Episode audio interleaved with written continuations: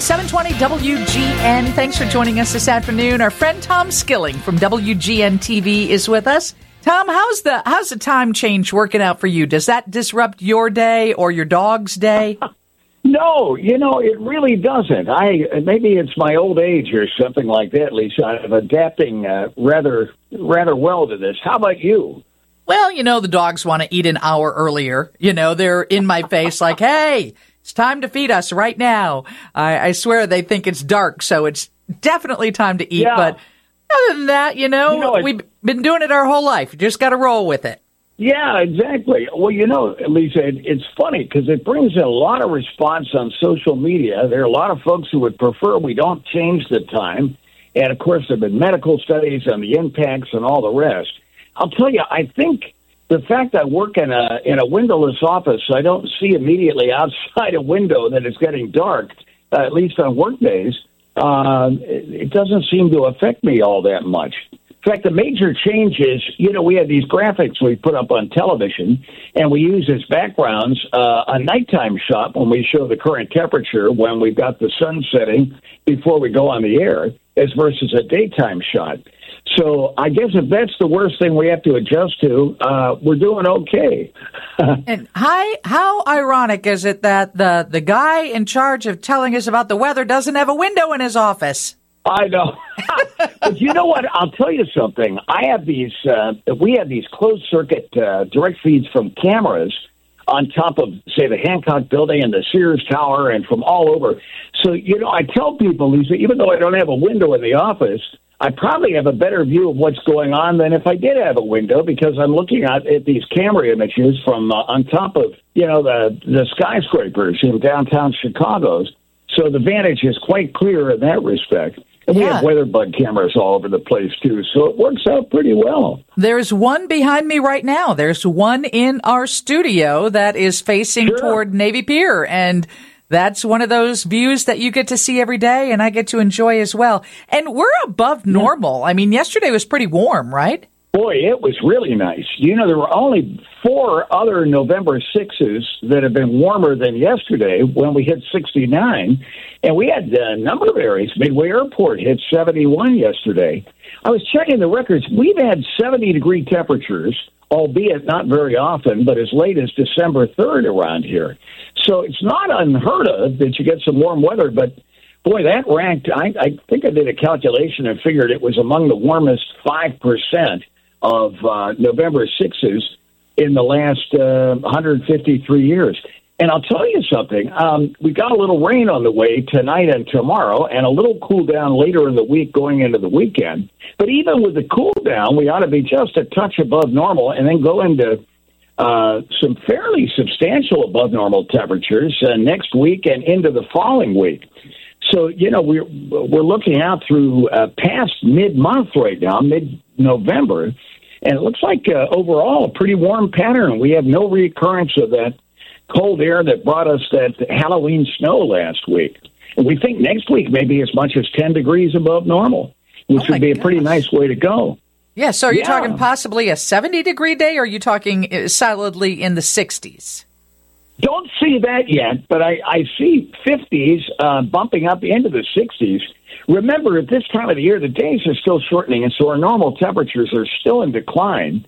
So, um, you know, if you kept your temperatures in the upper 50s right through next week, the fact that the normals are dropping off, it makes them look more and more above normal as you go along. But um, you know, we, we've got a strong El Nino going, Lisa, and uh, these oftentimes, you know, no two El Nino winters are exactly alike, but there tends to be uh, an above normal temperature trend during El Nino winters overall. Doesn't mean there won't be a cold spell or snowstorms, but they tend to be less numerous, and the warmer spells tend to be more numerous during El Nino winters. That reduces snowfall. And so we'll see now. I, you know, typically these El Nino patterns are characterized by westerly jet stream patterns instead of northwest ones that come out of Canada. So this tends to be a the kind of cold season where you're dominated more often than not by air that's blown across the country off the Pacific Ocean, and therefore isn't as cold as the air we get from Canada.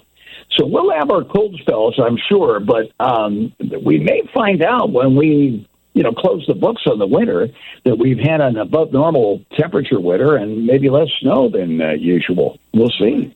We'll talk more about that next. First, Mary's got a check on the current temps and, of course, traffic.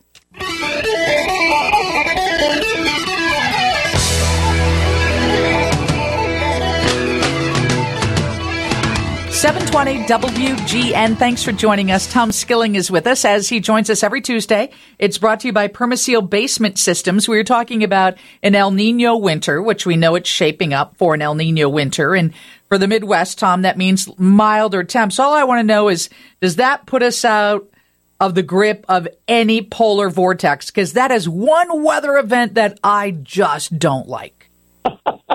you know, you never can rule it out. Um, you know, and it's interesting for all the coverage these recent so-called polar vortexes um, have uh, have wrought around here. The cold air they brought into the area. Fact is, they haven't lasted very long. You know, we'll get an intense week of cold. It gets all kinds of coverage. And yet, when you look at the whole season, you find out that really is not a, you know all that common. It's a pretty uh, anomalous event, pretty unusual. Uh, that's been the trend in recent years. It's not like these winters in the 1970s when we used to go below zero and we had a snowstorm every two weeks and wound up with, as we did in 78, 79, with 90 inches of snow. We normally get about 35, something like that. Um, we don't tend to get our winters like that as much. And in fact, most of the warming that's gone on has gone on in the winter months, not the summer months around here. Uh, but it definitely has gone on. We're running two, three degrees warmer with our winters doesn't sound like much, but that makes a big difference. I miss those winters filled with just a bundle of snow and snow coming I'm every sure other day. Do. Love it, love yeah. it, love it. Um, but that that's a sign of climate change, right? Yeah, yeah, we're warming up. You know, I, I saw an interesting analysis. There's a, a fellow that we interviewed when we went up to Alaska. Uh, he does amazing climatological research work, and he put out a couple of graphics today on how the percent of winter snow that we've been getting has been declining uh, across the continent. Uh, not so true up in northern Canada, but in Alaska and down here in the lower 48, we get a, a lower percentage of our annual winter precipitation as uh, snow versus rain in liquid form. So I, I don't think that'll surprise a lot of folks who are snow enthusiasts who no doubt have been kind of disappointed in some of these winters of late. But um, that's been the trend, and that's part of the warming that's going on. You talked about the the coverage that an event like a polar vortex gets, that it's nonstop, 24 7. But what I'm finding is some of these bigger, devastating weather events that do not happen in the U.S. are not getting coverage because there's just so much in the way of news headlines. And the one I'm talking about specifically is what happened in Acapulco. Acapulco. I mean, yeah, yeah, it's not been on the top of most people's radar, and the devastation there due to that hurricane is. Stunning. I mean, there's 11 Americans missing, and we don't hear much about it. No, it, it's really surprising. I, I've been blogging about it. You know, they had a 205 mile per hour wind gust. They actually had wind equipment that survived that and was able to measure it. You know, it's, it's hard getting these top wind gusts from these hurricanes because oftentimes the instrumentation that would take the reading is blown away by the storms. But they had a 205 mile per hour gust. That would rank among the 10 highest wind gusts recorded uh, at the surface of the planet, uh, anywhere on the planet. Um, and 200,000 homes destroyed, not not damaged, destroyed. Uh, there, you know, 45 people dead that they know of. There are still some folks missing. The devastation down there has been uh, horrendous. And you know, it's interesting is that that storm intensified from a 65 mile per hour tropical storm to a 165 mile per hour hurricane in 12 hours time and it did it over a warm pocket of water. This is where these warmer than average oceans are uh, impacting these storms. They're developing faster. They're producing more rain than they used to, and there's been there have been studies that show these tropical cyclones, which the hurricanes are uh, among, um, are slowing down. So um, you know it's it's really something. Look what happened uh, down in Florida uh, when uh, Ian went ashore uh, last year. the Most Yeah. expensive hurricane ever to hit uh, Florida. That thing intensified rapidly in just a couple days' time. Michael, before it, that hit the Florida Panhandle, was the worst hurricane to occur there. Um, it was also another one of these rapidly developing storms. So, uh, yeah, there are some interesting changes going on. And Acapulco, the lack of coverage.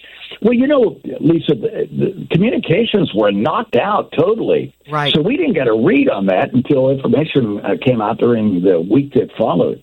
Yeah, when I read yesterday that 11 Americans were missing, I thought, how do I not know this? I mean, where has this information been? I guess I need to be following Tom Skilling's blog is what I need to be doing. uh, I appreciate Yeah. that you're covering it because I think so many Chicagoans spend time in Mexico, have been to Oh, yeah. Acapulco. And when you talk about 200,000 homes damaged or demolished, that's a number Yeah. we've not seen in this country.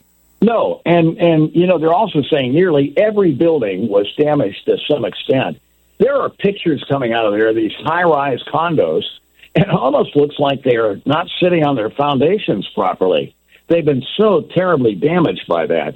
Um, you know, a Cat Five, 165 mile per hour hurricane. The damage with that is described as catastrophic, and uh, and indeed it is. Uh, you know that that that's something because a storm like that will come in with an incredible storm surge as well. Uh, and there are poor areas of Acapulco. Uh, these areas are really exceptionally hard hit. Uh, and, uh, you know, trying to get supplies into folks there. You know, after a hurricane, you've got down trees, roads are closed, all communications are out. It's a terrible thing. Really is. Uh, Tom, I've got to ask you, and I don't think I've ever asked you this. What is your favorite time of year? Do you know, I find beauty, I, this will sound like a pat response, but I it really is true. I, I think every season has its beauty.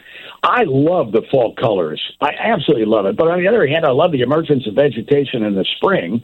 And in the summer, you got you've got those beautiful cottony cumulonimbus clouds that blow up in the summer sky. Uh, those are pretty neat.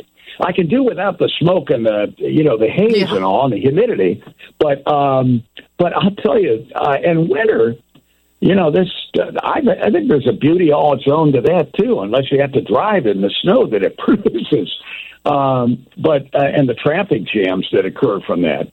But what about you, Lisa? What's your favorite season? I I really do like fall and spring. I love the change and I think that Chicago is so beautiful and if you enjoy all four seasons, I don't know that there's a better city to live in.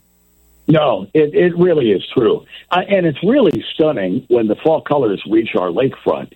You know, you've got that beautiful lakefront, and then we've got the fall colors contrasting with it. And having looked at green vegetation all summer long, it's fascinating to see the colors. Uh, it, it's it's too bad the the fall foliage is only around for a a limited Yeah. period of time because uh, it really is a sight to see, isn't it? It went quick this year. What are we looking at for the next 4 or 5 days? What's the Tom Skilling forecast? A little bit of rain uh, develops tonight. It'll be late tonight, and we'll have some occasional light rain uh, tomorrow. then the winds turn northwest. It turns a little bit cooler later in the week, but it'll be partly sunny on Thursday and Friday. We'll go into the weekend cool. We've got Veterans Day coming up. It'll be kind of cloudy on on Saturday and partly cloudy on Sunday. Well, there will be a 50 degree high Saturday and low 50s on Sunday, and then we we move back into the upper 50s and likely there'll be some 60s in there next week. So we go back into a mild pattern again with this uh, Pacific air bathing the area. And that's a nice place to be at this time of the year. All right. We'll be watching you on TV tonight. Thanks for joining us, Tom. Thank you, Lisa. Always fun to talk to you. You take care. Happy Tuesday. Thank you.